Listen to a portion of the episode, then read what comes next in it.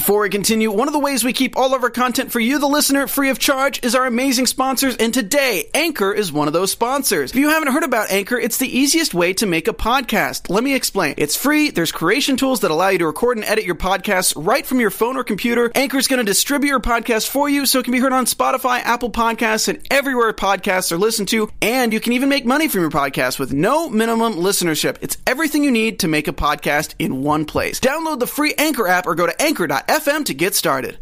Who is Dick Grayson? Who is Kory Anders? Who is Dr. Adamson? Who is this boy hitting on Rachel? Who is Rachel, aka Raven's dad? So many questions tonight as we after show talk DC Titans Season 1, Episode 3, Origins. Do we get the answers? Stay tuned.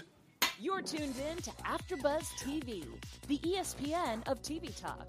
Now, let the buzz begin. You have to feel this song in your soul. That's that's what we're doing now, Chauncey. Get it?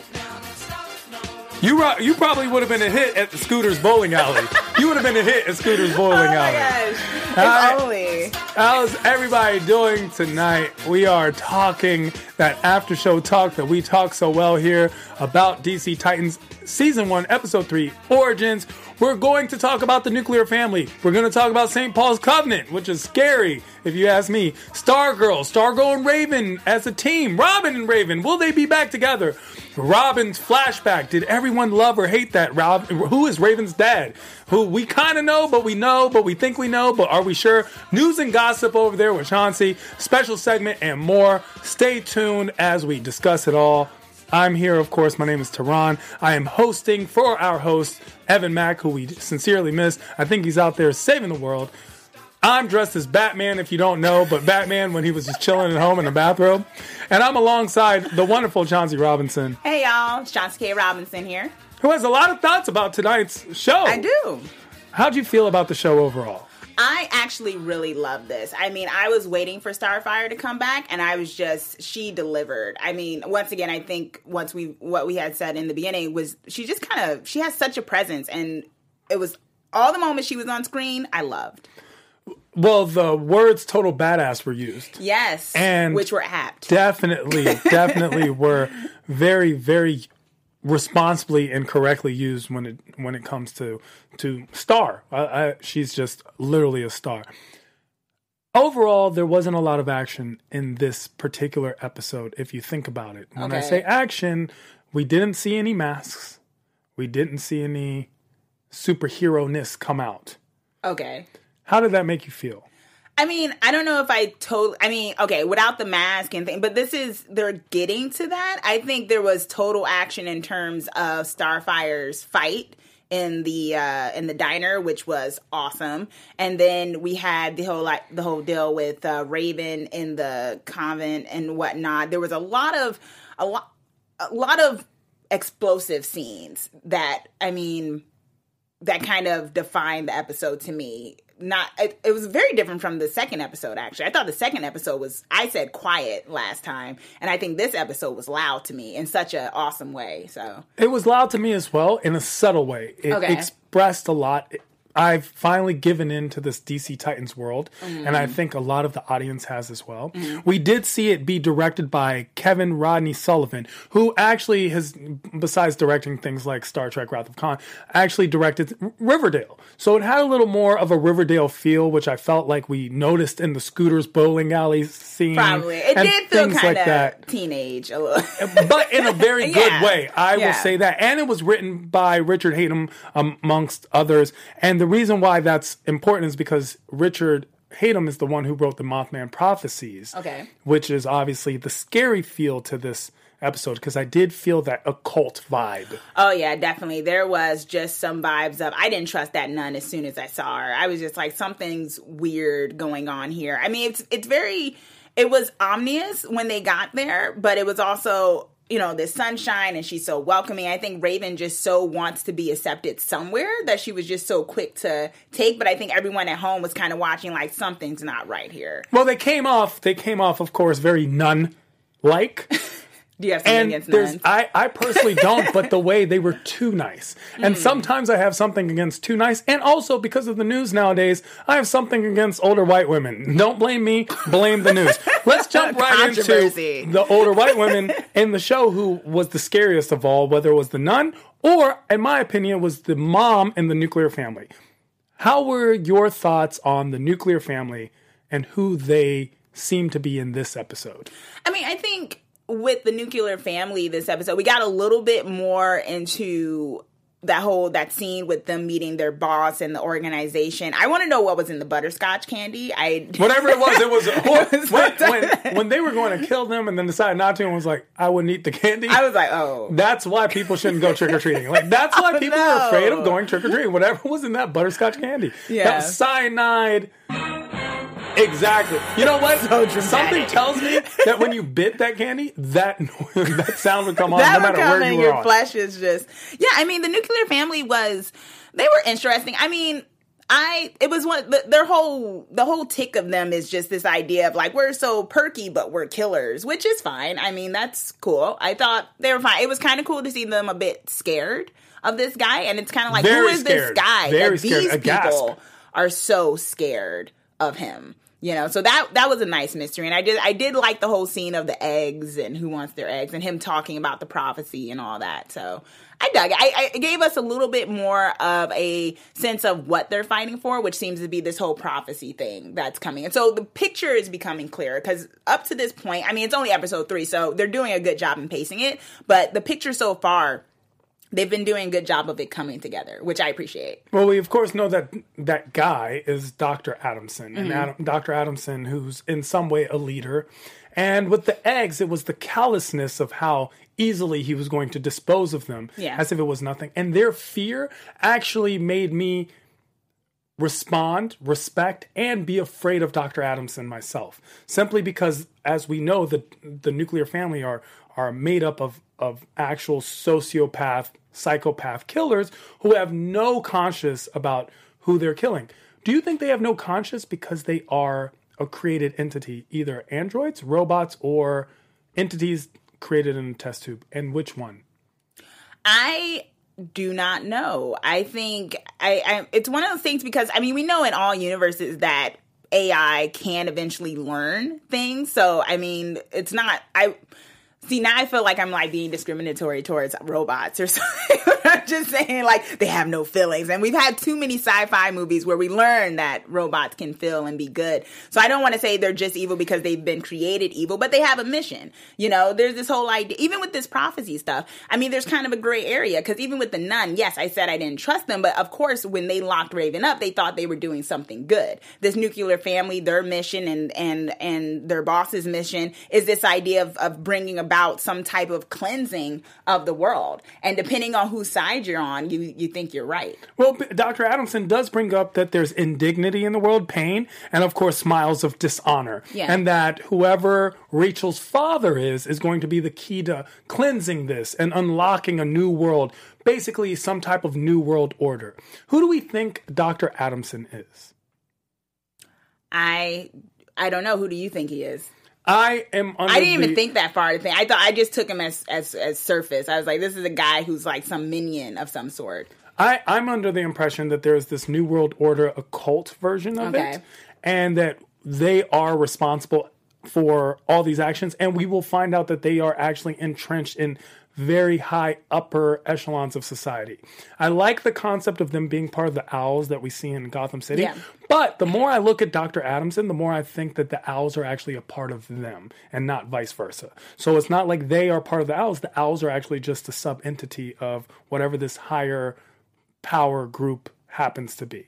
Dr. Adamson clearly has a lot of power, or whatever this building was. They go inside it knowing that it's Dr. Adamson's building. He's on the top floor. Mm-hmm. It's it's he's the one in control. But is he the end all be all? I don't think so. No, I don't think so either. I, I think you know he was revealed, but I think there is a bigger bad going on. Probably the, her her father in some sense, or whoever is in connection to her father, uh, Raven's father's, which is making us anticipate, you know, this idea of this big bad demon coming about. Which I think yeah, I think that'll be interesting. It is interesting. The concept of Rachel's father is that it's trying on, and that I don't think that Rachel's father, basically Satan in some ways, but this demon Trigon is the leader of this group. I think this group is trying to reach out to them because it seems, well, even from what Dr. Adamson says, he needs to be invited. There Yes. needs to be some type of spell, and they possibly worship him in some way, or they look to him to be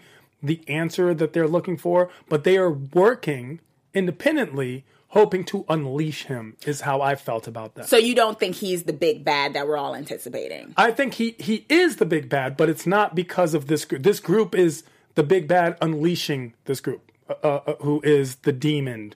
It's not that they're working hand in hand; they're working unknown to Trigon or Rachel's father, whoever it ends up to be on the show, together. It's almost as if I, I don't know the CIA is funding the ISIS. In a way. Okay, it's one of those situations I where see. it's not like they're the same. However, there are a lot of links that we cannot ignore. So it's just like this big web of biblical, demonic, political maneuverings going on. And we're only on episode three. And we're only on episode three. Is, I mean, there's a lot going on. There's a lot to unpack. I mean, I'm actually quite surprised. I mean, I knew at Raven that we'd get kind of the demon thing, but I'm quite surprised that they're really diving more into the the whole biblical kind of end days. They are of. touching Is that They are touching new for DC? Is that new for Titans? I mean, of course, we, we usually have a very happier universe. Well, for, So, for something even in like the the, comics, Teen though. Titans, it, it is, but it's not. As we saw in the cartoon, when we were watching things like Young Justice coming up, uh, we saw a lot of more of the cult, and of course, we have the whole Justice League Dark family stuff that's coming out. Mm-hmm. All these things kind of touch on the occult. Constantine, Oh yes. so being a part of the occult is nothing new to the DC universe. This is a this is a much more effective, scary way, in my opinion, of how to touch upon it. I, I thought some of the scary things that were done were the mother of the nuclear family to me is the is the scariest. Even when the daughter speaks up, she turns, she says seen and not heard, which is the play on the concept children are meant Yeah. to be seen and not heard. She says things like manners, which will always it sends like a little bit of chill up my spine just Mm. to hear her be so proper and then be such a proper killer as well. Yeah, I mean that's my thing. I with the nuclear family, it's not. I'm not. I I do think it's chilling if I hadn't seen it done so many times in other stories sure. where you know you have a villain who's really perky but they're really deadly. I I don't. It's not a new concept, so I never. I wasn't super affected. I was like, oh, that's interesting. That's quirky. They're like the all American family, but they're totally diddly, which could be a play on politics or whatever. But it was. It's effective, but I don't think it's like you know, ground shaking for me. I actually thought the nun was a bit more, even though now that I really think about it, I don't think the nuns were actually evil. I think they actually thought they were protecting the world. But in terms of how sinister they can be, I guess it would be the mother of the nuclear family. And we we also see that the father is dead. Uh, of course, Yeah. Star Starfire. He wasn't the real father, though. the, which they seem easily disposed yeah, exactly. of. Dr. Adamson has no qualms about disposing of them and bringing a new father, which makes me question what they are as opposed to who they are. And I, it'd be interesting to find out more about them. Who I found very interesting to find out more about, which we didn't really get as much information as I would have liked, is St. Paul's Covenant. And that's the covenant, of course, that is the place of raising in so to speak for Rachel Roth, who is Raven, and we meet the nuns. Yes. Who are credited as the nuns. We don't actually get any specificity of who is what and what is who in this situation. However, they seem to have already met Starfire in the past Yes. a year ago, and Starfire comes back again. But they have no specific answers. And even in the beginning, when they started speaking and Starfire was asking questions, the nun answered and seemed to be sincere. Did you believe her? No, I mean, because that's funny that you said that they didn't seem to ha- they didn't seem to have an answer. I I think they didn't have an answer they wanted to give Starfire because I mean Starfire was on her detective stuff. This whole I mean we got such a great sense of her like giving Dick a run for his money in terms of being a detective, but in terms of the way they were answering, I think they knew a lot more. I mean, why would they they they lock up Raven if they didn't know or sense? I mean, she had been there since she was like young for years. Clearly, her mother I don't know if her mother was connected to them or whatnot and took them from or whatever like that. But I think there was this sense of them knowing more. They're probably on the other end of the nuclear family in that The other end of that- Yeah, whatever that New this World whole Order is, they're biblical on the other side. Fight for the future or whatnot. I think the nuns are probably some like Knights of Templar or something. you know, just this that world. idea of them being on the other end. So I think they know a lot more because you're not going to lock up this 15 year old girl unless you you have an idea of what is at stake. Although them locking her up in a room that she easily I mean, once she accepted or whatever, but burst out of, they clearly didn't know the extent to her power, obviously, because she got out. But Even when Robin questions them in a very subtle way, asking, Did you notice anything? and then just dismisses it because the nun isn't so forthcoming. Do you feel that the nuns know about Rachel's powers? I think they do. I mean, why why drug her and why lock her up in a room with a door? If they, I mean, they might not have known the specifics. I don't know if she ever. It didn't seem because the nun was so. The nun was a lot more affectionate with her and a lot less um, hesitant than we than we remember. Uh, Raven's, uh, I guess, adopted mother was. So Raven's adopted mother was kind of hesitant, like, "Oh, I don't want to get you," you know, because she You wouldn't like it when she's angry. exactly, like Hulk or something. But in terms of the nun, the nun seemed a lot more like, "Oh, you know, rest, dear." So it seemed like maybe they weren't, maybe they hadn't witnessed it before because, like I said, like Raven was able to get out of the place, so it's like they obviously have not had to lock her up before because this was their, obviously their first time doing it, and she basically burnt down half the building.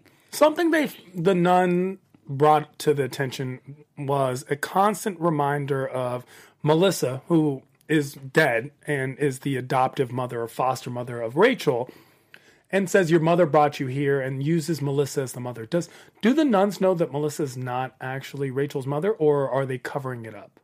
I'm not sure. You know, one of the things when the nun did ask, like, how is she doing? And then, you know, Raven gives that look and she's like, oh, I'm sorry. She didn't seem too surprised. You know, I don't know. The nun wasn't like, oh my gosh, she's dead. It was like, oh, I'm sorry to hear that, as though, you know, stuff's getting real. No wonder you're back here without your. I mean, obviously they had her before. If Raven shows up, there's an idea that, well, something happened. So I think, um, yeah, I'm not sure. I think I think they had an idea of who uh, Raven's mom was, uh, but not the idea of. Um, I think maybe Raven's mom was chosen or something to take care of Rachel. I don't think she like necessarily stole her. I think she might have been chosen, maybe from the nuns or whoever they're connected to, to kind of watch over her. But if that's the case, then why wasn't she more prepared to defend her when they came to find her? who's prepared for Satan's attack. What I did think was interesting also was the concept that the nun, the nun was not afraid specifically of Rachel. Yeah, exactly. She wasn't hesitant around her as though she like she didn't sit, she didn't seem to think that there was something evil lurking in her which yeah like it's, it was it's one of those things where it's like did she know does she know what's exactly, Exactly. in her Does she know? Does she actually know? Do the nuns know who Rachel's father actually is? Or do they simply suspect? they have to suspect something if they're willing to lock her up I mean, it's the question is, did they lock her up to keep her in, or did they lock her up to keep whatever was after her out? Very. That's a great point of view. I felt an Exorcist vibe in that room. Mm. It was a very Exorcist type scene with the bed and the cross and the way the room was set up, and also her being just strapped to the bed and taken there. You know, I was just gonna say in the chat that you can join us on our YouTube channel. Um, Nas actually asked, "Did you guys notice the painting about Mary when the nun asked her about the painting and who she saw?" I did, but I didn't really feel. I, I'm not versed enough. I'm actually very versed in these matters, but I wasn't versed enough to find out what the painting. I did, yeah, I wrote it down, and I was like, "Mary meeting the divine," Exactly. and yeah, it's like it's a clue. It's a Yes. clue, and I understand, and I know the painting. I just didn't know how it matched up or why that was that was a Easter egg in the show. And if you have any opinions, we'd love for you to join the chat. And of course, we really enjoy all our after buzzers.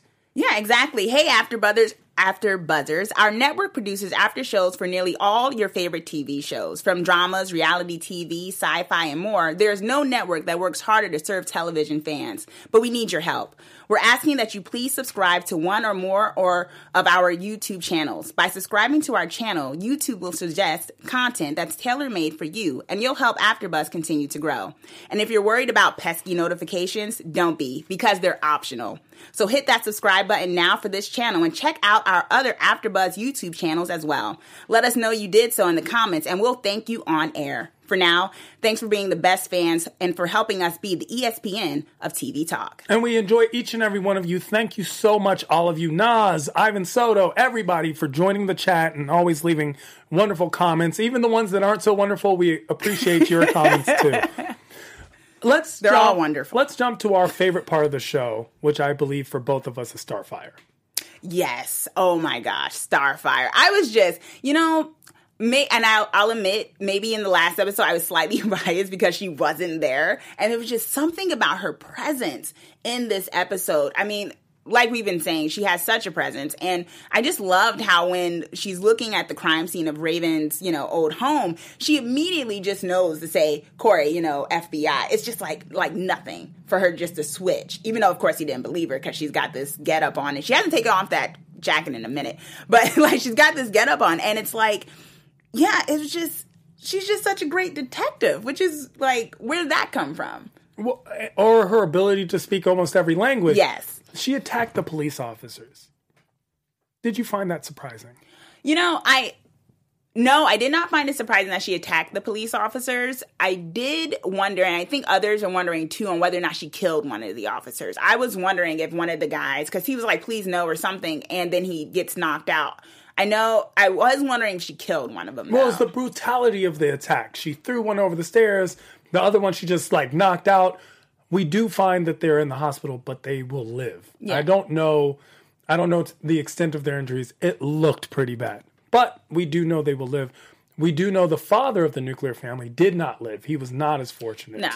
And we see Starfire using her powers to the ultimate of her abilities once again when he takes her out and rescues Raven.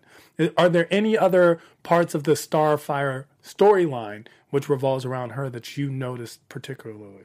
Well, I mean, it was yeah, it was one of those things where she seems to have restraint when it comes to um not necessarily killing someone you know like i said there was that question of with the officers i mean i think for her it's not necessarily she has good instincts. You know, like when she met up with Raven, she realizes she's like, you know, I just know I have to protect you, sort of a deal. I did also notice in her combo with Raven where she says, she describes her powers. She's like, there's something in me. And she describes her powers as light. And Raven describes her powers as dark. And I thought that was an interesting contrast because also Raven could not um, feel anything from her. So it's wondering if their powers kind of cancel out each other somehow. But um, I thought with Starfire, she definitely enjoys her powers. I think I, I don't think it's like a lust for power, like I'm so powerful I'm going to kill everyone, but more so, yeah, I just I love the fact that I'm badass, which I appreciate it. She is a total badass. She and is. She takes this Pontiac, which fits her. There's the Pontiac. It's like an older Mm-hmm. car. It's a 1973 Pontiac, as far as I can tell, matches her. The soundtrack to her was this 80s music. I think it was like 70s. Like It was- disco. it was. It they was very 70s. They have this like disco That's- theme around her Exactly. with the 70s with the hair. theme It's like going into the 80s right it- there. Yeah, it totally came. To, it totally comes together because I know there was like all this controversy about her look and everything like. But this episode, I think it really showed the theme that they were going for when it came to like this disco queen. Like she's a queen of this. I thought it was an interesting take, you know, just to kind of have this larger than life sort of character who just also is so I don't know. I don't want to say down earth. She's not down. She's like a diva, but I think that would be even kind of stereotypical to even like subscribe to her. She's just like this, yeah, this force. And one of the big signs of that force was in the restaurant when she takes on Travis and his his minions. The abusive boyfriend. the abusive boyfriend who comes out of nowhere and and kind of blocks their order. And she she stands up for another woman Yes. basically and uses her she's underestimated because she's a woman. Mm-hmm. And we see her just be powerful and take Travis and the friends and and something, of course, where we're getting used to the Titans. She takes the fork and jams it right in his. That was a moment. Fist. I like flinched, like the, I moved my hand when I, I like, as though I felt that fork. the Watchmen like, fighting again. It was the fighting again, Ugh. but she doesn't kill them. No. She doesn't kill them, so that goes to the show of restraint that you were speaking of. And she still doesn't know who she is.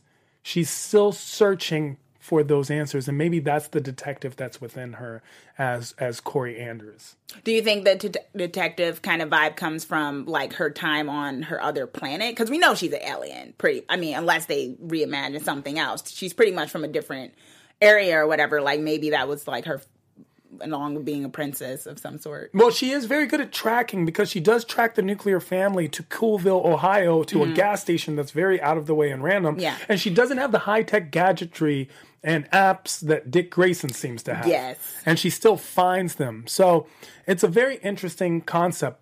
I see Stargirl and Raven having a very interesting relationship. You touched on it, Chauncey, a little when you spoke of the inner power in which both of them use the contrasting equivalent of what their powers are. One yeah. is from within but light, one is from within but dark, and they connect and vibe and bond.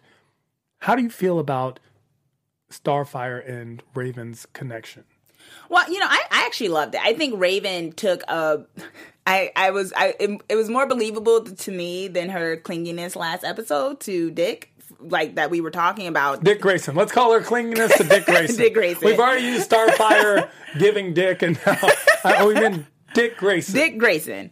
Um, I I think in this particular one, she saw someone that she admires, and I think she also took to her this idea of I have this thing inside of me and I don't know what to do with it. And she immediately, in hearing Starfire's, you know, response, it's like, oh, you're dealing with it too. And I think there was like this kind of kindred soul going on there that I, I really appreciated. I it was really a, a really great like that whole there that plot line of the episode was probably the best aspect of the episode. I, I wasn't feeling the other aspects of the episode, but this this particular aspect of the episode with the two of them really worked. I also find it very believable with and I I love how you placed that we didn't find the the Raven Dick Grayson storyline as believable simply because of how the timeline worked out. Yeah. I did find the Raven Starfire storyline very believable. They had something in common. They were both kind of searching for who they are and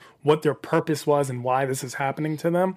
I also love the camaraderie between the two. It's almost as if Starfire can tell Raven's a total badass herself and she wants to take her under her wing. And I, I believed Starfire's sincerity in wanting to help Raven because she ultimately thinks it'll also help her in yeah. her quest.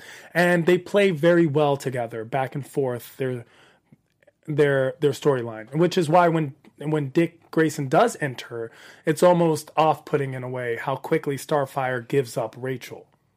I didn't think she gave up. I don't. I didn't feel like she. I feel like she up. gave up Rachel in the manner of Rachel's right over there without having a conversation with Dick to find out more. She's so inquisitive of any other time, and yet in this point in time, she's just like Rachel's right there. Let's all be a be a team. And I also didn't understand how Dick Grayson didn't arrest Starfire. Starfire has just killed someone, and they know he's uh, they're on the lookout for her there are they're at a bowling alley, the Scooters bowling alley. I'm assuming there will be cameras there, and if Dick Grayson was able to do it quickly, it doesn't mean the rest of the police force and and, and Detective Jessica Perez, who's working the case from Detroit, isn't going to be able to see some of this footage themselves.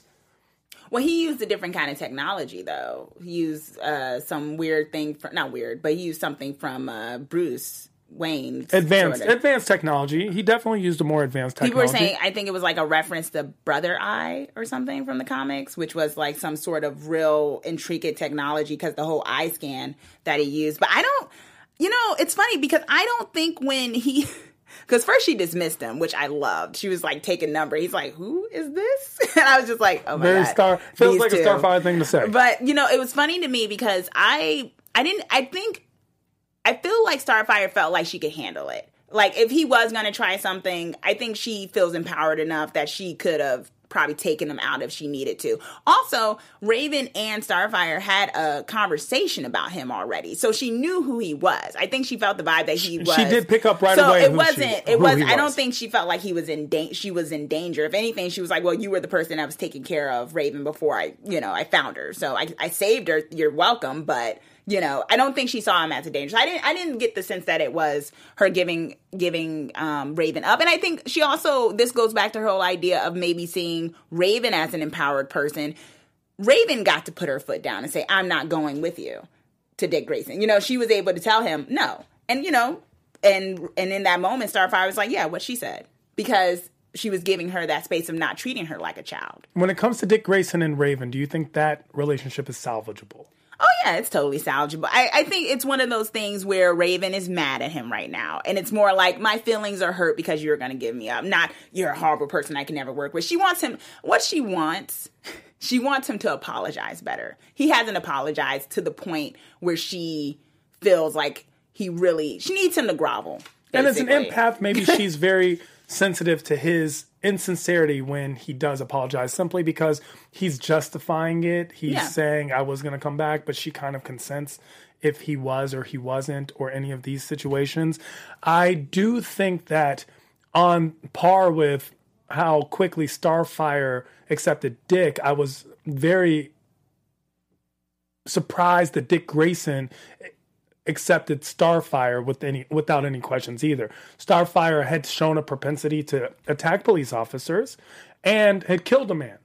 So why do you think the two were were so trusting so quickly? Do you think it's trust though? I don't think it's trust. I think there's this idea of we have a common goal right now. We both want to protect Raven. So at this moment, you haven't attacked me, I haven't attacked you.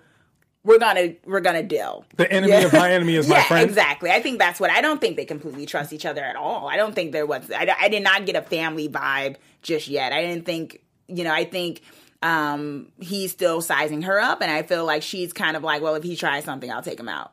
Yeah, I and think, we we see yeah. Starfire get to the locker where she finds out she's been searching for Raven for a much longer time than any of us anticipated. It went from months to what seems like at least a year or maybe some more. Yeah, and we we move from there to Robin having a very very strong uh, plot subplot in this one with Robin's flashback, and you rolled your eyes. Were you not a fan of the Robin flashback? You know, it's just, and I say this as someone who I have really enjoyed Robin so far. I have really enjoyed him. I, I did say, you know, I hope that he evolved from the whole brooding sort of guy thing, you know, to eventually show some layers. And I think we got a little bit of that in episode two. I think. I'm just wondering why we need. I, I'm wonder, I'm thinking maybe something's going to be revealed, but I don't know why we need this backstory again. Do you think it? Is We it- know him. Is it because Like- it's trying to make us feel cl- closer and connected to the character? Are we getting I- insights? Because there are some insights thrown in it. For Oh, yeah. example, running away is about power. We get we find out where the Porsche 911 came from. We also see that Robin's a bit of a troublemaker, but ultimately that he's searching for the murderer of his parents, his parents because murdered. he has to kill them. Something that was very shocking to hear from such a young young person to the social worker. I, I must add, it's something where he simply was like, "I have to kill them." That's a very tough sentiment to have. But okay, so what this basically revealed, this subplot was he's broken. He's gone through some stuff, and he most likely, if the if the you know flashbacks continue, we'll probably find out that he he killed the guy or whoever it was. I know it was someone in the comics. Who knows if they're gonna go with that plot line? Um, but I think it's one of those things. Like, did we need a whole B plot?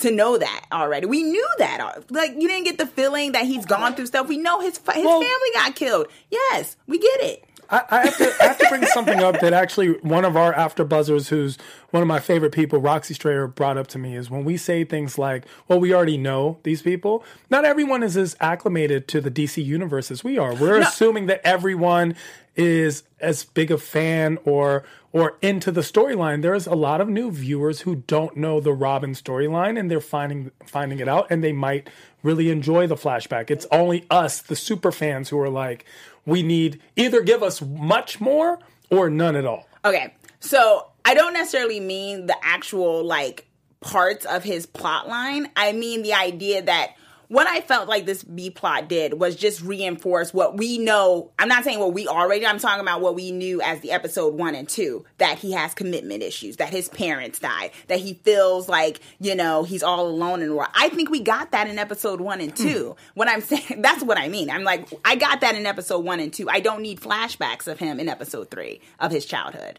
That's what I mean. I mean, if we want to know details, he can say that and when he's talking, when he's having a heart to heart with Raven. I mean, yes, if we want to find out that his parents were killed and things like that, that can come up in dialogue. I just felt like it was one of, I think I have a tendency, and maybe it's my bias at times, to, I think we, with plot lines like this, the guy tends to get centered with a lot of his his brooding pain you know um, those kind of characters. The, the male bro- character. the male brooding pain character tends to get centered a lot. And i think this is one of those moments where you have this great dynamic with starfire and raven going on. And then just to remind us that you know dick grayson's really important we got to have his b plot. That's what i'm getting you know i'm getting at this idea of this centering of his narrative how when do I don't feel, think it was necessary in this episode. How do you feel about Dick Grayson's car? This Porsche that's become its own character. I actually like Starfire's car better than his. The one Starfire's car fits Starfire better than Dick Grayson's car fits Dick Grayson. I think so. I mean, I once like that was the thing about the B plot too. Like we had to have a B plot to describe why he got this car. When in episode one, he talked about how he got the car. And I'm like, so I needed a B plot of why he took the car and now it's his car. Well, I think he his taking a liking to the Porsche was a part of his taking a liking to Bruce Wayne, or at least he saw the structure and rigor of the Wayne Manor, ran away, as we saw, comes is placed back in that home, takes the Porsche, and that's his way to stay. I do want to know if we ever get a B plot of why he has this Porsche in the snow, because it looks like it's the worst car in the snow of all time. let's get some. Let's get to some news and gossip. I believe you have some for us. I do have news and gossip. Okay, so this one is particularly a gossip one. I usually do total news, but this has been a back and forth. These are the best ones. Yes, gossip. the gossip, and it's gossip slash theory that Lewis Tan is Bruce Wayne slash Batman on DC Titans. Um, in um, the first two episodes of Titans, it looked like we wouldn't need an actual actor to play Bruce Wayne because it was in the dark and, and all that. Um, had moved on as Robin Dick Grayson had moved on from the Dark Knight. But episode three shows that we may be getting closer and closer to having an actual Batman on Titans. We do have a couple shadows. We have yes. the shadow shot up right now where we see the Bruce Wayne character looking in on the conversation between Dick Grayson and the social worker. Exactly. A screenshot of the most recent episode of Bruce looking in on uh, Dick Grayson speaking to his caseworkers has media outlets and fans theorizing that the Dark Knight is none other than Lewis Tan. Interesting. Now, you may know the super fit and super handsome actor from his time on Iron Fist and Into the Badlands. And this is a theory, isn't something just pulled out of thin air as Tan teased um, months ago on his Twitter back in June of a meeting with DC execs where he tweeted a picture of himself holding some Batman comic books at the DC office with the caption, Great meeting. My father started in this business with Tim Burton's Batman. Soon it will be full circle. Hashtag DC at the DC universe. Wow. Now, some fans and media outlets, in particular Screen Rant, had a whole theory about it. They say that their so- they have a source on set of Titans that said they saw Tan, you know, on on the set. Although there are similar um, you know, pictures, people have been really looking at the back of his head and comparing it to Lu- the back of Lewis Tan's head. So people are saying it's the back of the head and also this tweet. But there's more. Oh, there's more. Yes, because comicbook.com is recently came out and said that the article that Screen Rant and others have been, you know, um, highlighting, they're saying this is not true. This is not what's happening. The Wrap reporter, Umberto Gonzalez, where he states directly that Tan is not playing Batman. He says that it's not a thing, it is not happening. The website Heroic Hollywood, which some comic book fans may know, also seemed to back up Gonzalez's statement. So, what is the truth? Who is Batman? Interesting. So that's one I'm of the Batman. gossip. He's Batman clearly I'm when he's chilling. so there's new Titans. Um, see, teaser reveals a first look at Doom Patrol in action. Doom So um, basically, if you all saw the teaser for the next episode, you might have seen them in there. So following the release of the third episode of Titans this week, fans can get their first look at Doom Patrol from next week's episode, helpfully called Doom Patrol in the teaser trailer. The DC super team are making their first live action appearance in Titans before spinning off into their own series. Doom Patrol has a long history in the comics with uh, Beast Boy, who has been a member of both the Titans and the Doom Patrol over the years. Doom Patrol uh, draws frequent comparisons to early X Men stories, since if you know X Men, it's uh, Marvel, where basically there's mutants and they have powers, and there's comparisons with Doom Patrol as they are quote unquote freaks slash mutants who are led by a professor in a wheelchair, like Professor Xavier. Huh, wonder where they got that idea from. Yeah. Uh, another longtime Titan who is best known to more recent DC fans um, as a Justice Leaguer is Cyborg, who will also be appearing with Doom Patrol. That's be very cool. Yes, according to Warner Brothers Television, what we can expect from Doom Patrol is a reimagining of one of DC's most beloved group of outcast superheroes, um, Robot Robot Man. Uh, Robot Man, sorry, Negative Man, Elastigirl, and Crazy Jane, led by modern day mad scientist Dr. Niles Caulder, the chief. The Doom Patrol's members each suffered horrible accidents that gave them superhuman abilities, but also left them scarred and disfigured. Picking up after the events of Titans, Doom Patrol will find these reluctant heroes in a place they never expected to be, called to action by none other than Cyborg. So I guess their series is going to take place after, in timeline after this Titans. Love it. What? Who are the characters again? It is Negative Man. Robo Ro- Robot, Robot Man, Man. Negative Man, Elastigirl, and Crazy Jane, led by Do- Dr. Niles Caulder, the chief. That's so interesting. I'm pretty sure that all of those people work at the Chipotle down the street from me. Negative man all- never gives me extra guac. Well, thank you so Well, much, Chauncey, for yes. giving us that news and gossip. Let's do a quick special segment in which each one of us, of course, picks a scene that denotes us and our personalities. What scene would fit Chauncey Robinson? Best? It was Starfire being up the guys who were in the diner taking advantage of the people and the waitresses. I just feel like I, I'm gonna sound so cheesy. I stand up for justice and for women's rights. So that was all me. I'm gonna have to go with Starfire in the diner too, but just because I feel like I'm often underestimated and people don't see what's coming. Like you don't see this is about to happen. Wasn't And that's 'cause I'm a to total badass.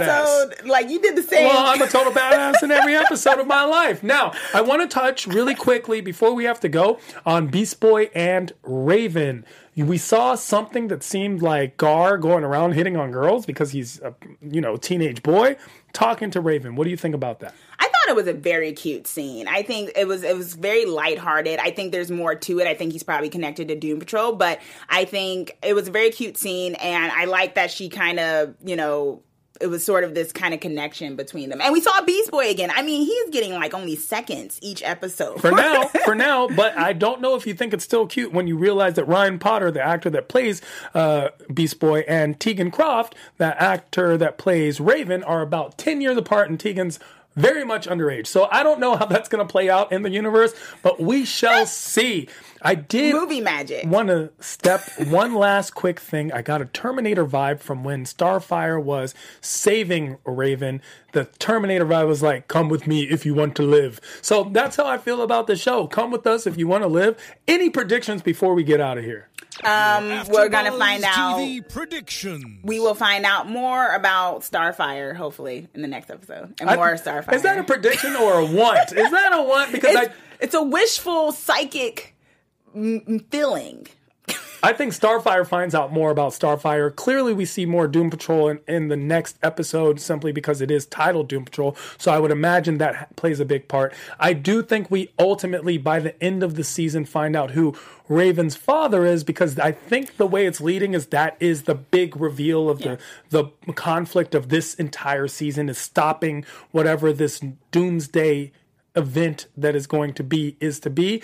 And I do think we find some more Beast Boy as he paid a lot of attention to where Raven was going at the end. But we'll find out next week. More that we'll find out next week is more episode of, of DC Titans. Where can they find you this week, Chauncey Robinson? You can find me on Twitter at Miss Chauncey KR. You can also find me on Rotten Tomatoes as I'm official Rotten Tomatoes film critic.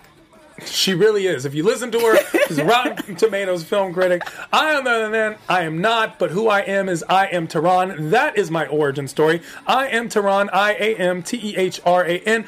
All across the board, please add me on Twitter, Instagram, social media, Facebook, whatever it is, and find me at the Laugh Factory every Monday and Thursday at 10, as well as other AfterBuzz TV, comic shows. I'm all over the place. So thank you so much for being here with us. Evan Mack will be back next week, we hope, if he's done saving the world. If not, it'll be more us every week. Thank you for being a part of this after show, DC Titans. Our founder, Kevin Undergaro, Phil Svitek, and me, Maria Menounos, would like to thank you for tuning in to AfterBuzz TV.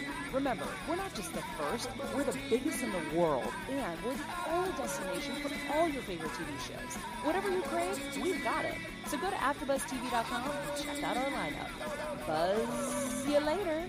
The views expressed herein are those of the hosts only and do not necessarily reflect the views of AfterBuzz TV or its owners or principals.